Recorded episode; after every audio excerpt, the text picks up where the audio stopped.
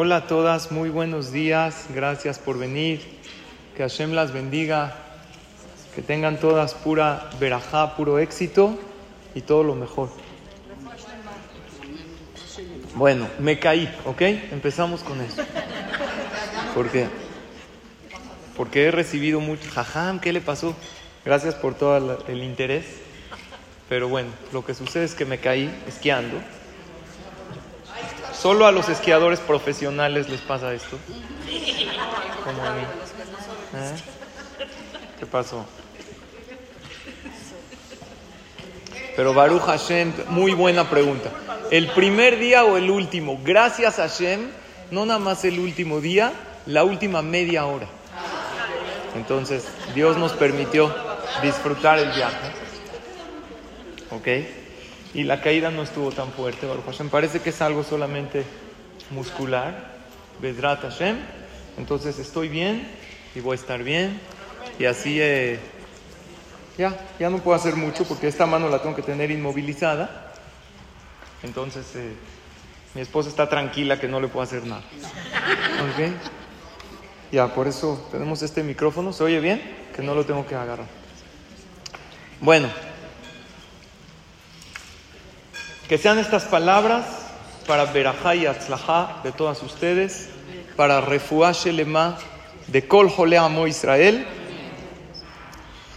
para Leilui Nishmat David Ben Susana, Ruach Hashem Tenihainu Beganaeden, y para Atzlajá de Israel, de Eretz Israel, de los Hayalim, de nuestros hermanos, que Hashem mande Shalom pronto a Eretz Israel y al mundo entero. Verá que cuando te vas de viaje, estás feliz, ¿no? Estás contento, te vas de viaje. Llego al aeropuerto y por algo, siempre en el mostrador del vuelo, la señorita más enojada me toca a mí. ¿Por qué? Siempre la más enojada. Su pasaporte, su esto, la maleta, pesa más.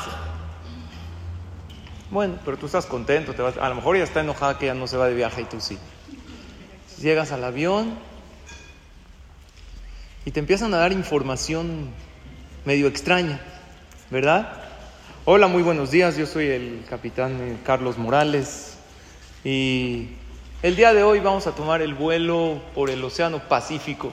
A mí que me importa, o sea, no es de que tú le vas a decir, no, ¿por qué no nos vamos por el Atlántico? A ti que... ¿verdad? Te dan información extraña. Y estaremos volando a 10.000 pies de altura. ¿Tú sabes cuántos son? ¿Te importa si es a 10.000 pies? La que más me da risa es, así empieza el vuelo, la temperatura exterior, 70 grados bajo cero. O sea, ¿para qué me dicen eso? Qué bueno que me avisó, es que me pensaba salir al ala con mi bufanda y mi chamarra, ya. La verdad ya no. Entonces yo pienso que en la vida hay que dar información necesaria, ¿verdad? Información que nos sirva en la vida y es lo que Baruch Hashem hacemos cuando venimos a las clases de Torah. ¿Verdad o no? Vienes a una clase de Torah y sales con conocimientos que puedes aplicar. Ahí está, tomando nota y cambia tu vida positivamente. Y si vienes frecuentemente, hay gente que me ha dicho, Jajam, yo después de varios años de ir a la clase de Torah, ya soy otra persona, vivo más en paz, sé cómo reaccionar en diferentes situaciones, mejoró mi shalom bait, mejoró mi vida personal, mi relación con Hashem, incluso aconsejo a los demás, ¿verdad? Es como una terapia, pero gratis. Es más, hasta desayuno te damos. Y vienes y aprendes y así vas creciendo cada día más. Esta es la magia que tiene la Torah Kedoshá. Por eso les agradezco por venir y las felicito y las admiro y gracias por venir a escucharme. Y bueno, estoy muy contento de dar esta clase el día de hoy con el tema tres ejercicios y tres lecciones de vida. Hoy vamos a hacer Bezrat Hashem tres ejercicios y nos vamos a llevar tres lecciones muy prácticas. Comenzamos con el ejercicio número uno.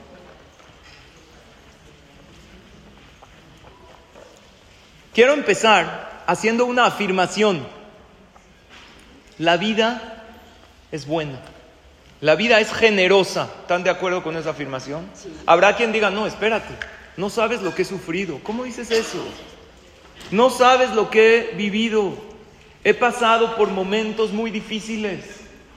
No me ha sido nada fácil mi vida. Sin embargo, Dios qué dice? Hay un pasuk en Teilim. Toba Donai la col berrahamad al kol ma'asab.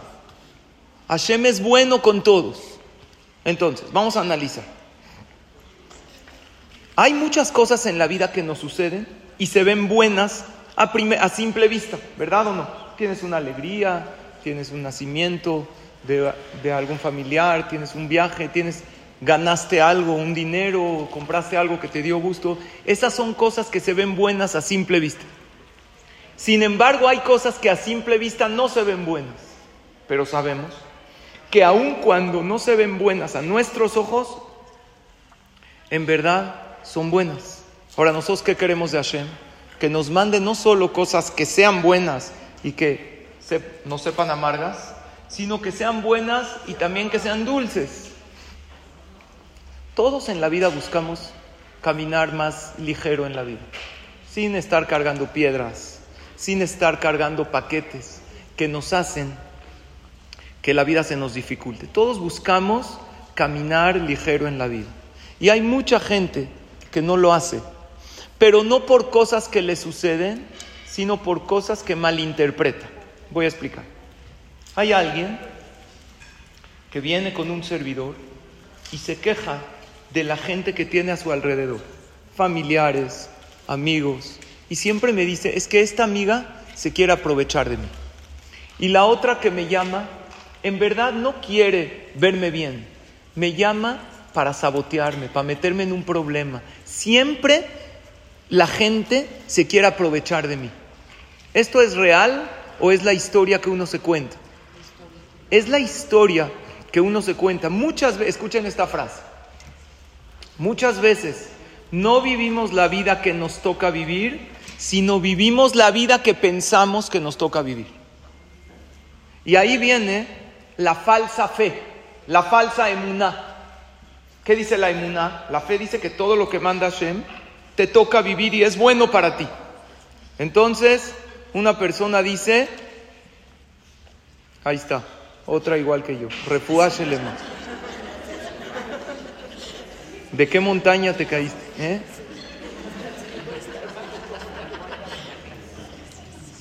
Te entiendo perfecto lo que es tener inmovilizado un brazo.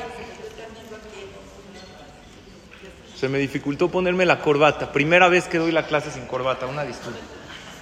Pero no está mal así, ¿no?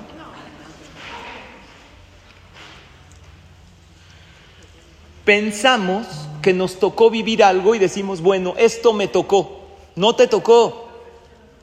Dios que manda, el dolor o el sufrimiento. El dolor.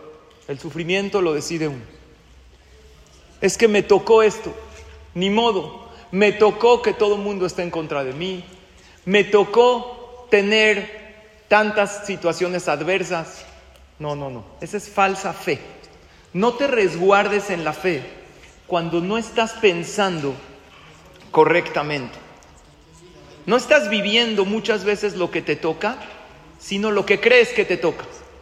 Es que me tocó sufrir y tener mi brazo así y estar adolorido, qué triste. No, te tocó este dolor, pero ¿cómo afrontarlo? Eso no te tocó. Eso depende de cada uno. ¿Y qué pasa cuando hay situaciones difíciles que nos ha tocado vivir, que nosotros no las elegimos? Yo no elegí este dolor, no elegí este golpe, no elegí esta pérdida. Entonces vean la sabiduría que hay aquí.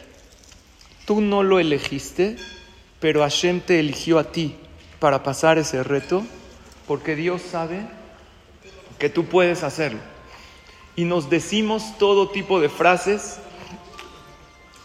que hacen que no vivamos la vida que nos toca vivir. Me quitaron, no tengo, no he logrado y nos los repetimos una y otra vez y decimos, pues ya ni modo, me tocó. En una ocasión hablé con una persona también que me estaba contando varios de sus problemas y me dijo una frase que me dolió mucho escuchar. Me dijo, nunca hay para mí. Le dije, ¿a qué te refieres? Nunca. Cuando es de mis papás no recibo, cuando es de mis suegros no recibo, de mi esposo tampoco, de mis hijos no hay para mí. ¿Esa es una frase real o es una frase ficticia, inventada, una historia contada aquí? No es real. ¿Cuántas cosas sí tienes? La vida, toda la vida se trata de ganar y de perder. Toda la vida. En la vida todos los días tenemos pérdidas, tenemos ganancias.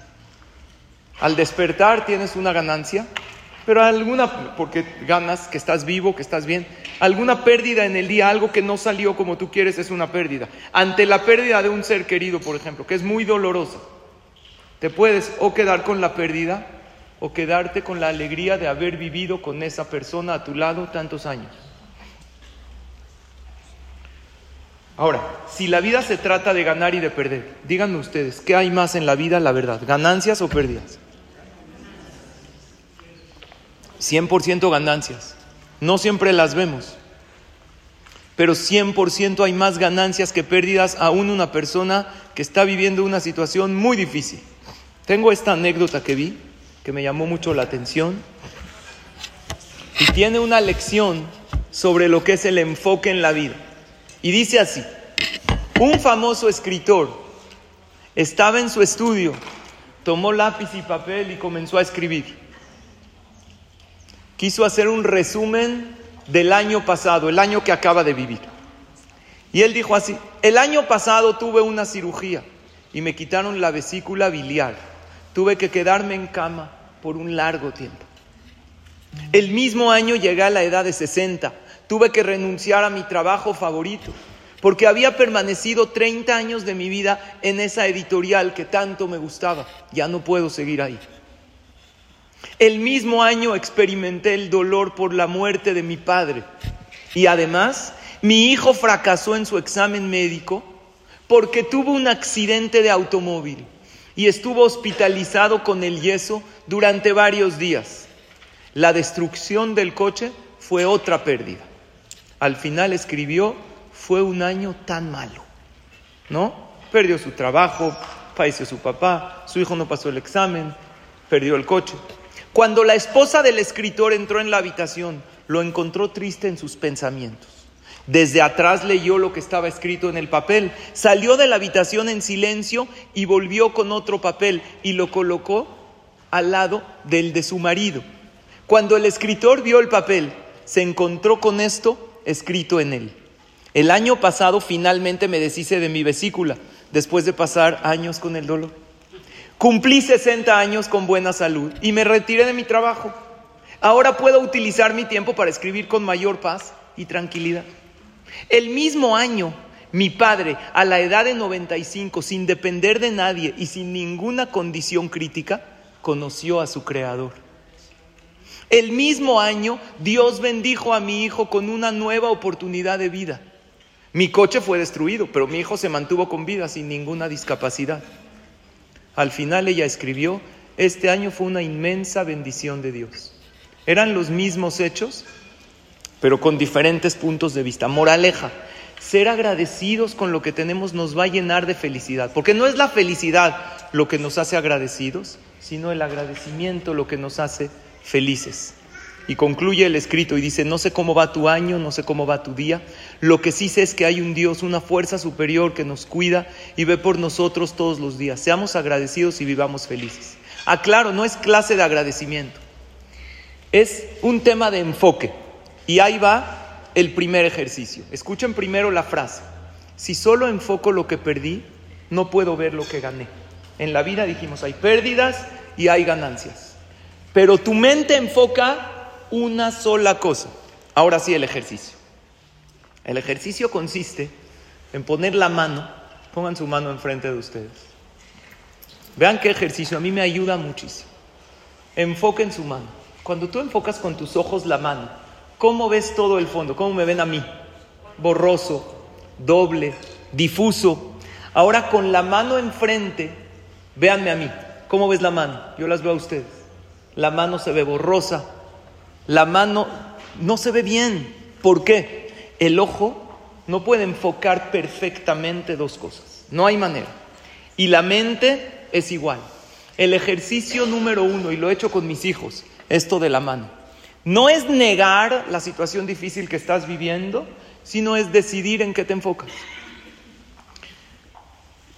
Por eso les dije, si solo enfoco lo que perdí, no puedo ver lo, que gané. Es como si alguien tiene una ventana donde a través de esa ventana se, se ve un paisaje hermoso, pero pone un muro que tapa todo el paisaje. El paisaje existe, sí o no. Ahí está, pero uno no lo ve.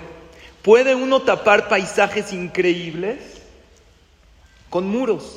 Vamos construyendo muros que no son reales en la vida. Hay cosas que sí, que Dios te mandó, pero hay muchas cosas que uno se cuenta esas historias tantas veces en la mente que se las acaba uno creyendo y ya no disfruta de lo bonito de la vida y ya no entiende que la vida es generosa y cuando le dices la vida es generosa, directo brinca esa voz que dice, ¿de qué me hablas? No sabes lo que he estado sufriendo. No estás enfocando. Puede uno tapar cosas increíbles con un pensamiento. ¿Verdad que existe el, la frase de tapar el sol con un dedo? ¿Cómo se puede tapar el sol con un dedo? Es imposible. Pero si yo me tapo el ojo, o los dos, tapé todo el sol. Mientras más cerca me ponga la mano, puedo tapar todo ese sol que me da calor, que me da paz, que me da alegría. Entonces, ejercicio número uno y lección número uno de la clase. Recuerden siempre este ejercicio en momentos de dificultad. Pones tu mano y, ves como cuando enfocas la mano, la mano se ve clara y lo demás no. Y ahí te vas a preguntar. Número uno, a mí me gustan mucho las preguntas porque me ayudan a analizar. Número uno, ¿qué estoy enfocando? Número dos, buenos días. ¿Estoy viviendo la vida que me toca o la vida que creo que me toca? Número tres, ¿puedo ver lo generoso de Hashem en esta situación difícil que estoy viviendo? ¿O nada más me estoy enfocando en esa situación de dolor? Ok, ese es ejercicio número uno y primera lección de la clase. Vamos al dos. En una ocasión había un conferencista que hizo el siguiente ejercicio. Quiero que lo hagan entre dos. Una de ustedes dos, júntense entre dos. Maestro, se puede grupos de tres, ¿verdad? Siempre es así en la clase. Una cierra el puño fuerte y la otra todavía no lo haga. Va a intentar abrir el puño de la otra, de su compañera, ¿ok? De la manera que sea, puedes abrir el puño de la otra. Puedes hacer lo que quieras para abrir el puño, pero tú tienes que cerrar fuerte el puño, ¿verdad o no? como quiera. Dice sin lastimarla, si le quiere pegar. ¿Ok?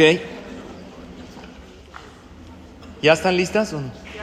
Tú cierra el puño. Les voy a dar 10 segundos.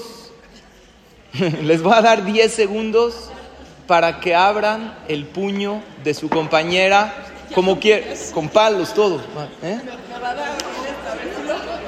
No vayas a acabar como yo para que trates de abrir el puño de la otra. Y dice así, 10, 9, 8, fuerte, 7, 6, no te dejes, 5, 4, 3, 2, 1 y se acabó.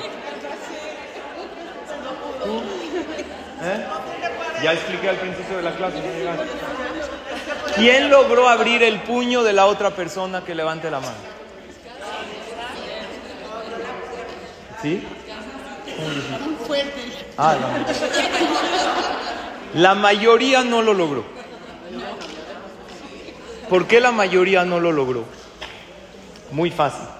Hay una reacción natural que cuando tú tratas que yo haga algo a la fuerza, ¿yo qué hago?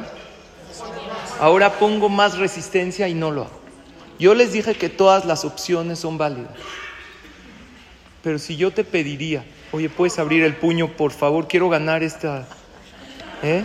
este reto. Es más, te doy 200 pesos. Saliendo te disparo un café. Abre el puño, ¿qué te molesta? Todas las opciones, te podría hacer cosquillas y lo abres. Cuando tú tratas de abrir el puño de la otra persona a la fuerza, la otra persona va a poner más resistencia y lo va a cerrar más aún. Esto nos enseña un concepto en la naturaleza humana. El concepto es el siguiente. Cuando tú quieres que alguien abra algo de sí mismo, su corazón, su actitud, pídeselo. Pero si lo fuerzas, si tratas de hacerlo de la mala, la otra persona va a poner más resistencia y tú todavía lo vas a culpar, vas a decir, ¿cómo puede ser? No acepta, no hay manera de hablar con él o con ella. Más se aferra a sus ideas cuando no siempre la culpa tiene, la tiene la persona que no quiere, que no quiere colaborar con nosotros. Muchas veces somos nosotros los que no supimos bien pedir las cosas porque en el pedir está el dar. Respecto a la Torah, ¿cómo dice el pasuk? ¿Qué quiere Hashem de nosotros? Que nos acerquemos a él. Hay un pasuk. Etz hi, la mahazikim ¿lo conocen o no? Etz hi es un árbol, la Torah es un árbol de la vida. Derajea darje noam, que es una canción. ¿Quieren que se las cante o no? Si se portan bien, después. Derajea darje noam, los caminos de la Torah son caminos dulces. Bejol netibotea shalom, y todos los senderos son paz. Si yo, Baruch Hashem, vengo a clases de Torah, vengo al Bet Knesset, y quiero que mi familia se acerque un poquito. Si yo llego a imponer, así lo vas a hacer, y así debe ser, y esto está mal, ¿qué va a hacer la otra persona? Peor, se va a alejar. Y es más, alguna vez a lo mejor hasta lo hicieron con alguien de nosotros. Y hasta que no conocimos la dulzura de la Torah no nos acercamos. A lo mejor no supieron transmitirlo. Hay un concepto que se llama Lashon Raka. ¿Qué es Lashon Raka? ¿Quién sabe? Dice el rey Salomón. Lashon Raka Tishbor Garen. ¿Qué es Lashon Raka? Una lengua suave, palabras suaves, rompen hasta las murallas, barreras. Rompen murallas fuertes. Garen significa un hueso duro. Hay un maase. Una historia real. Que había un jajam que era ministro de uno de los reyes de España se llamaba Rab Shmuel Anagid. Este rey iba con este jajam, porque el jajam Yehudi era su consejero. El rey era Goy, se aconsejaba con el jajam, porque era un sabio judío, muy inteligente y le pedía consejos, iba con él.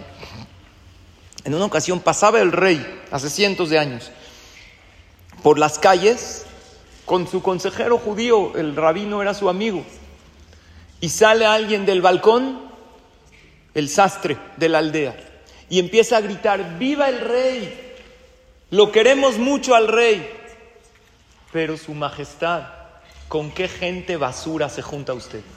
Este rabino judío era un antisemita, es un de lo peor, es un farsante. ¿Por qué está usted junto a esta gente tan baja? Y empieza a insultar al rabino. El rey habla con el rabino y le dice, ¿tú lo conoces a él? dice, no. ¿Por qué te insultó? No sé. Le dice, mira, el que insulta a mis amigos es como se me insulta a mí. Por lo tanto, tú eres mi ministro, mi mano derecha, eran dictadores. Te doy la orden, por orden del rey, mañana vas a su casa con el verdugo, con los que castigan, y le van a cortar la lengua a este sastre que habló mal de mi amigo, de ti.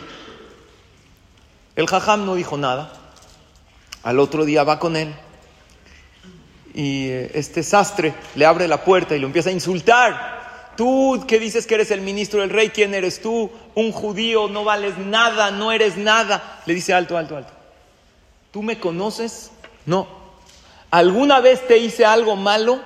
No. Entonces, ¿por qué me insultas? Así, porque yo odio a los judíos. Le dijo, analiza un poquito, no me conoces. Nunca te hice nada. Es un odio irracional. Nada más déjame explicarte una cosa. ¿Tú sabes por qué estas calles de la ciudad están bonitas? Yo soy el ministro del rey, yo he hablado con él para que se arreglen las calles, para que se lleven la basura. ¿Tú sabes por qué bajaron los impuestos? Yo he hablado con él. Tú tienes una sastrería, fíjate que yo abogué para que los sastres tengan sus locales. Le empezó a decir todo lo bueno que hizo. El sastre agachó la cabeza avergonzado, le dice, perdón, la verdad no te conocía, hablé mal de ti. Le dijo, mira, el rey me mandó a cortarte la lengua.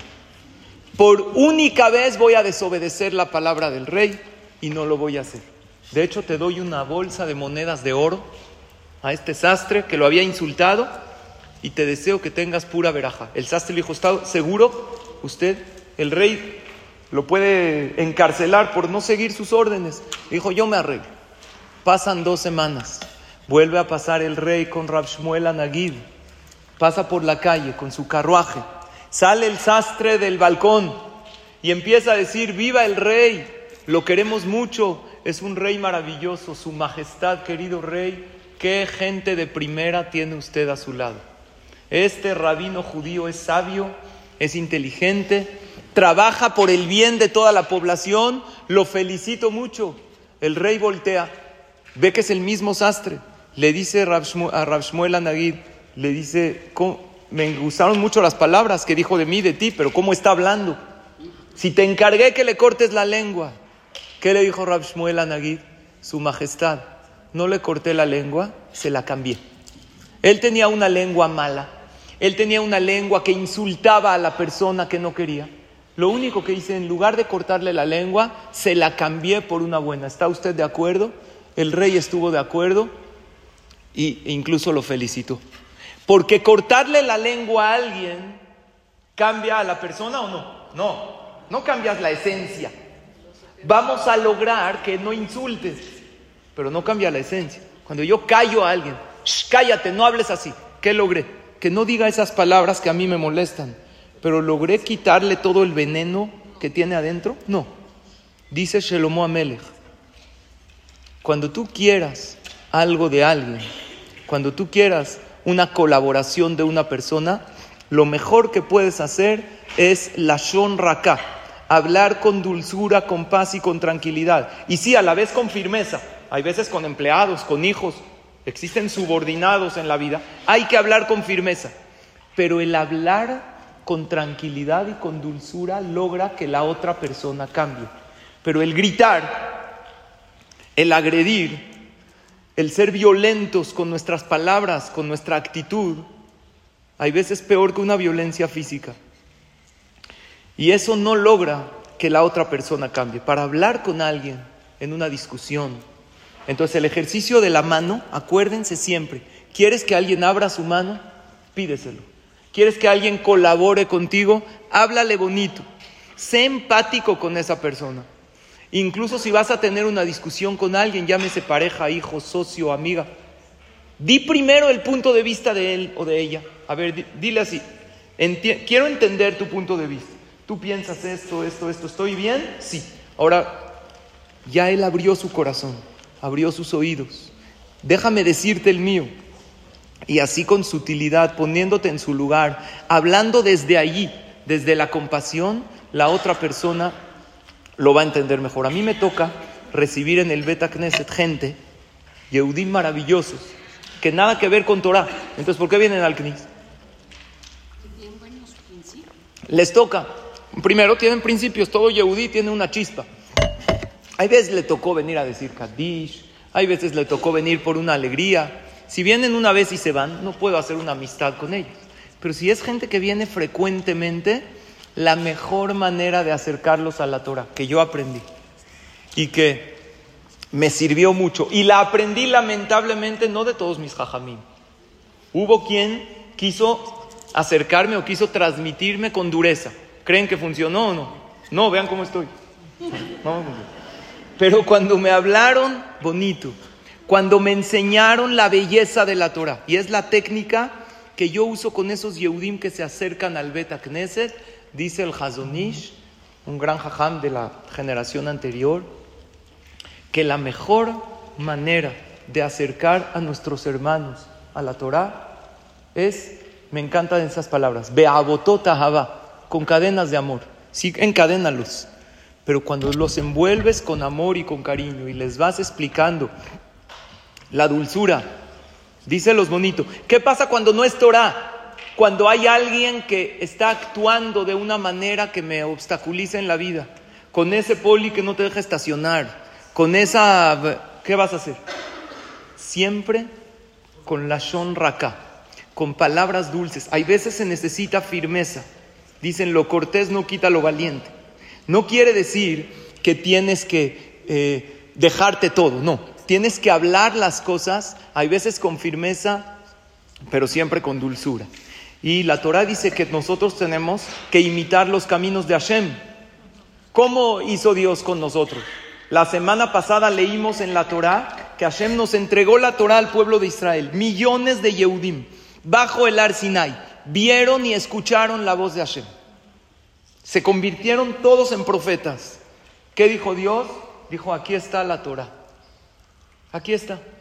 Este es el camino, pero te doy libre albedrío.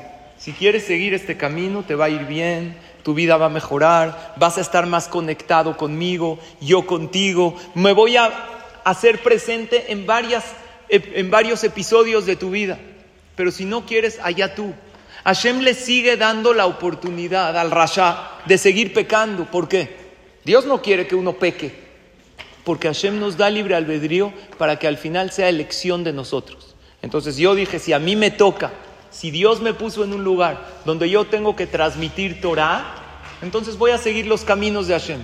Esta es la Torah, esto es lo bonito del Shabbat, esto es la verajá, esto es no hablar la Shonara. Aquí está. Yo no puedo imponer que alguien lo haga o no. Incluso tus hijos, porque ellos tienen otro libre albedrío. Si Hashem hubiera querido que tú lo hagas por tus hijos, les hubiera quitado el libre albedrío y tú decides por ellos. ¿Qué hizo Dios? No, Hashem hizo que tus hijos tengan libre albedrío, que ellos tengan elección propia. Entonces, ¿qué te toca como mamá? Transmitir. Pero de ahí a que lo hagan, depende de ellos. Entonces, tú haz tu máximo en el aspecto de transmitir. ¿Qué? Todo. Valores, Torah, respeto, lo que tú le quieras transmitir asegúrate que lo hagas belashon raka, porque así es la Torah. Etz haim hi la mahazikimba, es un árbol de la vida. Y en el árbol de la vida, para obtener vida, ¿qué hay que hacer? Derajea dargenoam. ¿Qué nos enseña el pasuk? Etz haim hi significa no nada más la Torah, todo lo que es vida, todo lo que es bueno, te conviene transmitirlo con explicación, con ejemplo, explicando bonito, con palabras dulces. En una ocasión les dije que hay cuatro tipos de maestros, ¿verdad? El maestro mediocre dice, dice ya lo que hay que hacer. Así es. El maestro bueno explica. El maestro superior demuestra. Pero el maestro excepcional inspira. Y eso es lo que nos toca hacer. Hashem así hizo, nos inspiró nos dio un Matán Torah, una entrega de la Torah increíble, con luces, con, se abrió el cielo, nos hicimos todos profetas y dijo, aquí está. Etz haim Etz haim La mahazikim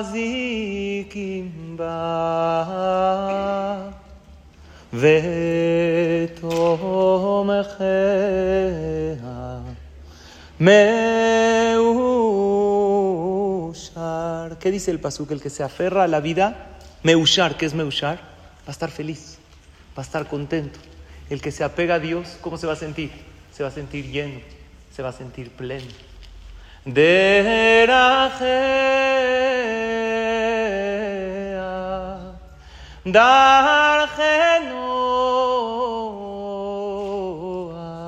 ¿Qué significa? Todos los caminos de la Torah son dulces.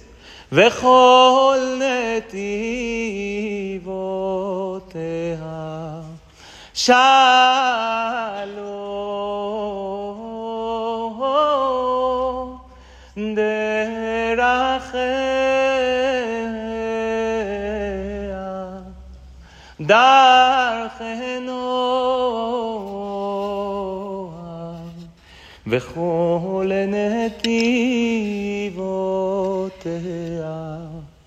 shalom. ¿Qué es shalom? Paz. Cuando tú estás en paz, puedes transmitir. Cuando estás enojada, no puedes transmitir nada. Si este hijo te está haciendo enojar, piensa si lo que estás transmitiendo es desde el enojo o desde la educación. Si es desde el enojo que ahorita no transmitas. Oye, pero me dijo, mira cómo me habló. Te aconsejo, vete un ratito, déjalo cinco minutos más, haciendo eso que no quieres que haga, no dejo el, el, play, no, cinco minutos, pero tranquilízate, vale la pena, porque después de cinco minutos vas a regresar más tranquila, vas a transmitir esas palabras de una mejor manera. ¿Está claro la lección 2? Entonces, lección 1, la mano. Ejercicio 1 para ver qué enfoco. Ejercicio 2, el puño. Ejercicio número 3. Para este ejercicio número 3, Miren, ya les he hecho de todo en la clase. Ya he cantado, nos hemos reído. Ahora bailar sí me falta un poco. También soy bueno para bailar, pero Vedrata Ahora necesito una voluntaria para hacerles una magia. Raquel, ¿puedes pasar? Te sentaste en primera fila. Magias no le... Bueno, una vez les hice un truquito, ¿no? Pero esta, escuchen esta magia que tiene... Tú no tienes que hacer nada. Tú ves siguiendo los pasos, ¿va? ¿Eh? Todo. Sí, yo, yo soy un estuche de monerías. Ahorita van a ver qué se hace. Ok. Vamos a hacer el siguiente ejercicio. ¿Estás lista o no? Súper lista. Ok. Yo voy a poner aquí, te voy a pedir, escucha bien, que tú pongas un número aquí delante de todas. Te pido por favor que pongas el número, está en ceros la calculadora, el número 600. ¿Ok? El número 600. Volteo el teléfono y está al revés, ¿verdad? Lo increíble es que cuando lo regreso, ¿qué número dice? 900. ¿Cómo pues? ¿Entendieron el truco o no? Otra vez. Yo te voy a pedir que tú pongas aquí el número 600. Yo no lo voy a tocar, ¿eh? tú lo pones. Ahora, no es en mi teléfono. Si quieres, me puedes dar otro teléfono y también lo hago. ¿Quieres? Dices, tu teléfono está. No, no, no, no, no. Desconfió. No, yo no, pero. Pon la calculadora. 300. No, sí, 600, 600, es verdad. Pon aquí el número 600. Ok. Aquí está. Volteo el teléfono. ¿Qué número es? ¿Está bueno o no? Ok. Un aplauso a la Ahora necesito. ¿Puedes pasar? Te voy a adivinar la contraseña de tu celular. Imposible, ¿verdad? Ok. Vamos a hacer lo siguiente. Es más, en tu, en tu teléfono. Ponme la calculadora. Escuchen bien cómo le voy a adivinar la contraseña de su celular. ¿Tienes una contraseña de cuatro dígitos? Ok. Yo te voy a adivinar la contraseña de tu celular. Nada más déjame ponerlo en cero. Pon cuatro números random, los que tú quieras, yo no voy a ver. Cuatro números random. ¿Ya o no? Los que sean. Ahora pon el menos. Pon tu contraseña de cuatro dígitos. Ahora pon igual. Ahora pon. Este, el C. Ok. ¿Estás lista para que te adivine tu contraseña? Le voy a adivinar su contraseña de su celular en un segundo. Pero va a tener que cambiar su contraseña. ¿La puedo decir en fuerte? No, no la voy a decir, van a entrar. 2304 es tu contraseña. La va a tener que cambiar. Gracias. Lo puedo hacer varias veces. A ver, tú, vamos a hacerlo contigo. ¿Ok? Jabón. Pon cuatro números los que sean. ¿Ya? Los que quieres. Menos tu contraseña del celular. Adivino contraseñas de celular. ¿Qué tal? ¿Eh? Está bueno para los niños. Mi esposa siempre cambia la contraseña porque los niños agarran el teléfono. Menos tu contraseña, que son cuatro dígitos. Luego pon igual. Luego pon cero. Hace. Ya. Dame. Tu contraseña es. ¿Esta? Ahí está. ¿La puedo decir en fuerte? No? no la voy a decir. Para que nadie entre a su celular. Para que no le hackeen. ¿eh? Bueno, hay varios trucos de esto. ¿Cuál es la lección de este tercer ejercicio? ¿Cuál es la lección? La verdad ninguna, pero quise hacerles el... Está padre, ¿no? Para que nos divirtamos un rato. Hay varias lecciones. Cuando nosotros vemos a alguien que hace algo, wow, ¿cómo le hizo? Está increíble, ¿no? Todas las magias tienen un truco. ¿Cuál es la diferencia? Y escuchen esto y apréndanse esto. ¿cómo, te, ¿Cómo puedes diferenciar entre pasto artificial y pasto natural? Muy fácil. No, sin tocar, bien. Si Si está todo verde, perfecto, cortadito, perfectito, ¿qué es? Es artificial. El pasto natural tiene sus partes que no crecen bien, sus cosas amarillitas, no se ve espectacular. Escuchen bien, la vida es pasto natural. No hay esa vida perfecta. Cuando tú ves que el otro, mira, oh, qué increíble vida tiene, ¿cuál es el décimo mandamiento que Hashem nos dio en la Torah? No codiciarás, no envidies. ¿Por qué una persona envidia? Porque ve algo que tiene el otro y uno también lo quiere. Pero hay algo más profundo. Porque creemos que con eso que tiene es feliz. Creemos que con eso que él tiene y yo quiero y no tengo, él es feliz y yo no. Porque a mí me falta esto. Esa persona que tiene eso que yo quiero, y no solamente material. Parejas que quieren tener hijos anhelan, claro, hay que pedir mucha tefilá. Es que cuando tengamos hijos, jajá, vamos a ser totalmente felices. ¿Todos los que tienen hijos son 100% plenos felices? No, Claro que el anhelo es algo natural, pero no creas que la vida de la otra persona es tan perfecta. Y si se ve perfecta, no es real. No es real. Cuando tú ves un truco de magia que te impresiona, no es real. Hay algún truco que no estás viendo. Hay algo que está, por ejemplo, en esto hay algo que yo programé rapidísimo que no se dieron cuenta. Ay, no les voy a decir, a mis hijos sí les digo los trucos para que se lo hagan a sus amigos. Pero un buen mago nunca revela sus secretos.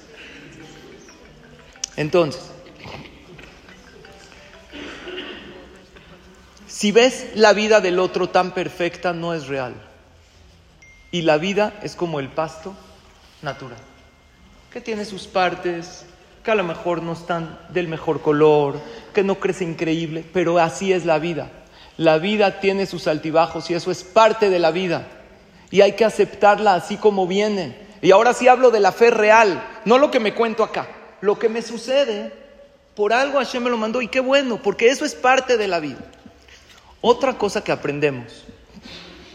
Yo para aprenderme estos tipos de truquitos, me gusta hacerles a mis hijos, a mis nietas, que son un poquito más especiales, les hago más de bebés, ¿no? ¿Dónde está la tapita? Me gusta que se rían. Pero ¿Cómo te aprendes ese tipo de truquitos? Yo no los inventé, obviamente, pero a mí se me hace fácil hacerlos cuando me los aprendo paso a paso. Primero haz esto, después haz esto, después haz esto y te sale. ¿Por qué nos impresionamos de ese mago? Porque me lo hizo rapidísimo y creo que todo es así. No, él lo fue practicando paso a paso hasta que le salió, falló. Vivir la vida paso a paso es mucho más fácil que vivirla toda de un golpe. Hay veces hay gente que necesita llegar a algo, ¿no? Una alegría, vamos a poner el ejemplo. Tiene una boda en varios meses y está muy abrumada y me lo han dicho, es que jaján, tenemos que hacer esto, esto, esto. yo les digo, bueno, tranquilos, hay que disfrutar el momento. ¿Cómo podemos disfrutar? Tenemos mil pendientes. Obvio hay que agradecerle a Shem porque llegaste a la edad de casar una hija. Pero yo digo otra cosa, un consejo maravilloso. Este mes, ¿qué hay que hacer? Pon mes con mes. Para la boda faltan ocho meses.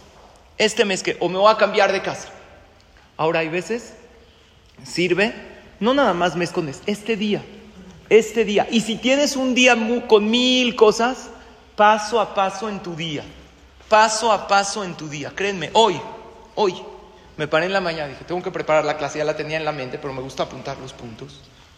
Muchísimas gracias. Que Hashem te bendiga. Que tengas gracia. Sí quería hablar. hacer una lista de los pendientes del día. Ir tachando, a mí me encanta. Esto ya lo hice, esto ahí voy. Ir, tienes un día muy lleno de cosas. ¿Qué haces? Entonces, primero que todo, si es martes, vienes a las clases del Jajam Sali en Charles Simhasi para tener un poquito de paz en tu vida. Después haces una lista y vas cosa por cosa. La vida es más fácil. Es que, ¿qué voy a hacer? Tengo una pérdida muy grande. ¿Cómo voy a seguir? Perdón, ¿qué es cómo voy a seguir? No, pues en unos años, en unos años vemos. Cuando llegamos a ese puente lo cruzamos. Hoy, hoy puedes vivir, hoy está muy saturado. Bueno, la próxima media hora. Vivir la vida momento a momento es más fácil de vivir que si nos adelantamos a las cosas. Date cuenta que la vida no es tan difícil. Este momento presente, ¿es bonito? Estás en una clase de Torah en el Beta Knesset. Ojo, saliendo de la clase, ¿cuáles son las dos próximas cosas? Obvio, planifica tu día, pero ve momento a momento y ahí le vas diciendo a Hashem, yo lo hago. Dios, ahorita me toca dar la clase, por favor. Ya puse mis ideas, ponme las palabras correctas en la boca para que entre a los corazones de los demás, para que pueda yo ayudarlos con esta información, con tu Torah. Al final es lo que estoy haciendo, transmitiendo tu palabra a los demás. Entonces te pones en sus manos, vas despacito, ¿saben? Fuimos a esquiar. Y uno de los del grupo no sabía esquiar, ¿ok? Yo sí, muy experto, por eso acabé así. Uno de los del grupo no sabía esquiar. Entonces yo le dije, no te preocupes, vamos juntos, ¿ok? Un familiar, despacito, esto. Y él me dijo algo increíble. Después le agarró y me dijo, me ayudó mucho algo. Yo cuando veía toda, les gusta esquiar en nieve, a mí me fascina, me vuelve loco. Yo veo los paisajes, veo, ¿verdad o no? Aquí tenemos una pro. Veo los paisajes, me vuelvo loco, le agradezco a Hashem, me relajo, me despejo. Pero me dijo, yo cuando veía toda la montaña hacia abajo me bloqueaba. Entonces entendí algo que me ayudó mucho. Iba viendo, obvio veo toda la montaña porque tengo que bajar todo, pero voy a ver metro por metro. Mis ojos van aquí. Esto lo puedo bajar de aquí a aquí, sí. Y así iba esquiando y eso me ayudó mucho. Y esa es una técnica también para maratonistas. Un metro más, un kilómetro más. Las cosas en la vida se pasan cuando las pasamos poco a poco. Entonces estudiamos en esta clase tres enseñanzas muy prácticas. Número uno, el ejercicio de la mano, que es el enfoque en la vida. La próxima vez que creas que la vida no es generosa contigo, que te está saboteando, que Hashem te ha mandado muchas cosas muy difíciles y muy seguidas, Analiza, ¿puedo ver la generosidad de Dios en este instante? No estoy borrando lo otro. Cuando yo pongo la mano, no se borró. Ustedes no se me borraron. Nada más que la estoy enfocando y ustedes se ven borrosas para mí, pero ahí están. El problema ahí está. Nada más en qué te estás enfocando. Número dos, el puño.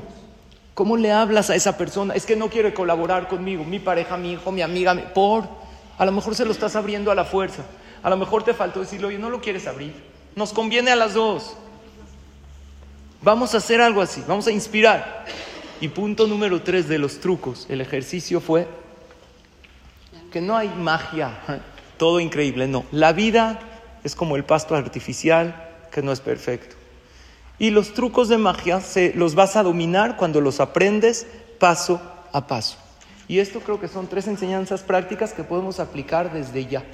Y por eso me gusta mucho en mis clases y aprendí de los jajamim que más me uní a ellos las cosas prácticas que puedo aplicar. ¿Saben? Había un jajam que falleció hace poco, Rabhaim Kanievski, ¿escucharon de él? Muy, él era un gadol, gadolador de los más grandes de la generación. Toda la Torah sabía, pero él contestaba muy en corto. Venían a preguntarle algo, esto, esto, ¿por qué? Porque él estudiaba Torah todo el día y era muy práctico en sus respuestas. Habrá quien te dice, hola, ¿cómo estás? Siéntate, que también hay veces lo necesitamos. Pero el jajam era gadolador, era el grande de la generación. Y la gente que entraba con él le decía muy directo. Les voy a poner unos ejemplos. Entró una, una persona con Rabhaim Kanievski, le dijo, jajam, nos acabamos de casar y, eh, y, hemos visto varias veces, vivimos aquí en Beneverac, varias veces nos paramos en la mañana y vemos en la mesa de la sala unas palomas, así en la mañana. ¿Qué quiere decir jajam? A lo mejor que vamos a vivir eh, con Shalom Bait, así como unas palomitas blancas. ¿Qué, qué, qué quiere decir? Dijo el jajam, quiere decir que se durmieron con la ventana abierta. Cierren la ventana, no va a pasar nada. Eso quiere decir. Él era muy práctico. Había uno, llegó con, el, con Rabhaim Kanivsky, le dijo, jajam, tengo una hija, una hija que todos los días en la mañana cuando mi esposa pela las papas, a mi esposa le gusta pelar la papa toda de una, así como que, ¿no? Hacer todo así de rollito, ¿verdad? Entonces, ¿qué hace mi hija? Agarra la cáscara de la papa y se la pone así como tefilín. ¿Eso significa que mi hija es una niña muy espiritual, jajam? Dijo, no. Eso significa que tú no vas al CNIS y te pones el tefilín en tu casa. Y tu hija te ve. Si tú irías al CNIS, tu hija no te ve poniéndote tefilín. Eso significa. A Rabhaim Kanievski le gustaba, no estoy diciendo que está mal, ¿eh? mucho los nombres bíblicos. Dicen, hoy en día inventan nombres raros, que a una le ponen Kineret, que a otra le ponen Jerusalén, que a otra... En Israel hay todo tipo de nombres que a lo mejor por alajá no está mal, pero el jajam siempre aconsejaba poner nombres bíblicos. Entonces fue uno a pedir, jajam, quiero que le dé una verajá a mi hija para que se case. ¿Cómo se llama mi hija? Shira. ¿Hay alguien que aquí se llama Shira? Su nieta. Es un nombre bonito, ¿qué es Shira? Cántico, cántico. Entonces le dijo Rabhaim Kanievski, más de Shira. Shira, canto. Le dijo, pero pues, eso no está en la Torah, ese nombre. Le dijo, mira, lo que pasa es que nació en Shabbat Shira, en Shabbat del cántico. Por eso le pusimos Shira. Le dijo Rabhaim Kanevsky, hay otro Shabbat que se lee lo de la vaca roja, se llama Shabbat Pará. Le dijo, si nacería en Shabbat Pará, ¿le pones Pará? ¿Le pones vaca a tu hija? No. Él era muy directo con sus enseñanzas. Una de las cosas que leí de él, estaba, estoy leyendo un libro de sus enseñanzas, y estaba diciendo, él habla mucho de la tefilá. La gente busca segulot, busca cosas, dice, no hay mejor rezarle a Hashem, pero con fe. Y estaba viendo, dice, ¿qué teilim hay que decir? Le dijo, estos teilim para esto que él necesita. Pero lo principal es, se los digo en hebreo, Lola tetetzot la kadosh baruchu. ¿Quién entendió? No darle consejos a Dios. Dios, dame salud. Tú no le puedes decir así, haz que esta manera y que el doctor le diga y que... No, no, no. Dios, dame parnasato. No le digas que yo venda y que el cliente quiera y que... Dame parnasá. Dios sabe cómo hacer las cosas. Si el pueblo de Israel, cuando salieron de Egipto, venían los egipcios y le hubieran dado consejos a Dios, ¿qué consejo le hubieran dado? Dios, haz que se mueran, haz que, que, hagan la paz con nosotros. No, ¿qué le dijo Hashem a Moshe Rabben? Ustedes pidan tefilá y yo me encargo. Tefilá que, que, dice Dios, estamos en tus manos, sálvanos. ¿Alguna vez se les ocurrió que se iba a abrir el mar y que iban a pasar? Muy bien. Pregunta Violeta. Está escrito que hay que especificar en la tefila. Oye la explicación profunda. Hay que especificar el resultado, pero no el medio. ¿Qué significa? El resultado es Dios, dame salud, que esté 120 años sano, que no me duela nada, que no necesito operación, que pueda hacer todo, que yo y mi familia estemos sanos. Pero no decirle a Dios cómo. Oye Hashem, que eh, el doctor este le diga a este para que... No, no, no. Dame parnasato va que pueda vivir bien, que pueda, me alcance para cumplir mitzvot, para darse de acá, para vivir bien y para ahorrar. Pero ¿cómo? Tú sabes, Hashem. Mándale un shidduch a mi hija, que sea un hombre bueno, que sea un hombre comprensivo, que sea alguien que tenga parnasato va, que tenga mi dotobot, que sea humilde. Te va a decir Dios, no existe ese. Así es que, ¿eh? El príncipe azul. ¿Eh? No existe el príncipe azul. La única manera es agarrar al príncipe y asfixiarlo hasta que se ponga azul. No hay. Tú pídele a Shem, mándame un buen hombre, un buen shidduch. Termino con esto. Escuchen bien. En una ocasión, habían una persona que hizo teshuvah. Invitó a todos sus amigos a su casa, les iba a platicar un poquito de Torah en Israel, lo que él había escuchado. Israel es un país maravilloso, donde hay Yehudim, pero hay muchos Yehudim que están alejados. Sí, no, no debemos juzgarlos, debemos acercarlos como con cadenas de amor. Es todo. Entonces él hizo Teshuvah y los trajo. Entonces les puso ahí eh, comida y les trajo unas sandías. Vi que hay sandías ahí en el desayuno. Entonces les puso sandías y este, el anfitrión, se paró para traer algo. Entonces empezaron entre ellos, los que no sabían bien, a discutir cuál es la verajá de la sandía. Entonces uno dijo, oye, ¿qué verajá se dice de la sandía? Sabemos que hay que decir verajot porque el anfitrión les dijo, digan verajá, agradezcanle a Hashem. Uno dijo, yo creo que la sandía es boré etz. ¿Por qué? Porque la sandía es, un, es, fruta o es verdura. ¿Eh? Fruta, ¿no? Se considera fruta. En Israel la venden y en todo el mundo como fruta. Entonces la verajá de la fruta es boré etz. Y, y, aparte así como que crece de, de un arbolito así. Yo creo que es fruta. El otro dijo, no, yo creo que es boré periadama, porque crece de la tierra. Entonces el tercero dijo, ni boré periaet, ni boré periadama. Yo les digo, sheakol ni abit Dijo, ¿qué tiene que ver sheakol ni abit Yo les digo, sheakol ni abit funciona perfecto para la sandía, para todo. el hijo ¿por qué? Dijo, les voy a, les voy a decir algo. Ellos estaban discutiendo en lo que el anfitrión eh, entraba, dijo, ¿qué, ¿qué pasó? No, es que estamos discutiendo si es Boreperiaet, si es Boreperiada más, si es Sheakol. Y yo digo Sheakol ni Abid Baró seguro. Dijo, ¿por qué? Porque, oye lo que me contó a mí mi abuelo. Mi abuelo me platicó que en la guerra de Yom Kippur ellos estaban en el ejército y estaba en un tanque y él, varios tanques de Egipto habían bombardeado y, se habían perdido lo alenu varias vidas de Am Israel. Entonces el Mefaked, el general de ese, de ese grupo de Hayalim, les dijo, ¿alguien sabe una tefilá, un rezo de los religiosos? ¿Alguna, un rezo, alguien, necesitamos ayuda celestial. Nadie sabía. Nada más los vemos así, pero no sabemos qué dicen. Como que se quieren echar al albergue. Ya échate, no sé. ¿Qué dicen? ¿Qué hacen? Nadie sabe un teilim, una verajá, no sabemos. Entonces llega uno y dice, yo sé, hay un rezo que es muy bueno. Ellos sabían hebreo, ¿no? Son, no son religiosos, pero saben Sheakol, que todo fue hecho por su palabra.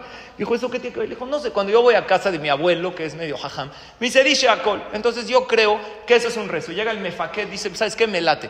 Ponen un misil ahí en el tanque y todos juntos. Una, dos, tres, Baruch, Ata, Hashem, Eloquenu, Melech, Haolam, Sheakol, Niamit, Baruch, pum, dispara y efectivamente le da a uno de los tanques egipcios. Oye, espérate, funciona. Vamos a hacerlo otra vez. Baruch, Ata, todos juntos, Eloquenu, Melech, Haolam, Sheakol, Niamit, Baruch, pum, dispara y así. Otro, otro, otro, otro y Baruch Hashem, ganamos gran parte. Eh, varios de los enemigos se fueron porque empezamos a bombardear. Entonces dice él, si para tanques funciona, yo creo que pasan días con más razón. ¿Verdad o no? Entonces miren, obvio que la sandía que verajá es. Bore periadama. Pero lo que sí aprendemos es Sheakol Nihiyabidbaru, que si tú tienes que, llévate el ejercicio de la mano, enfoca lo correcto, llévate el ejercicio del puño, tienes que hablar correctamente para que tus palabras sean escuchadas y actuar con una manera dulce, no imponer las cosas.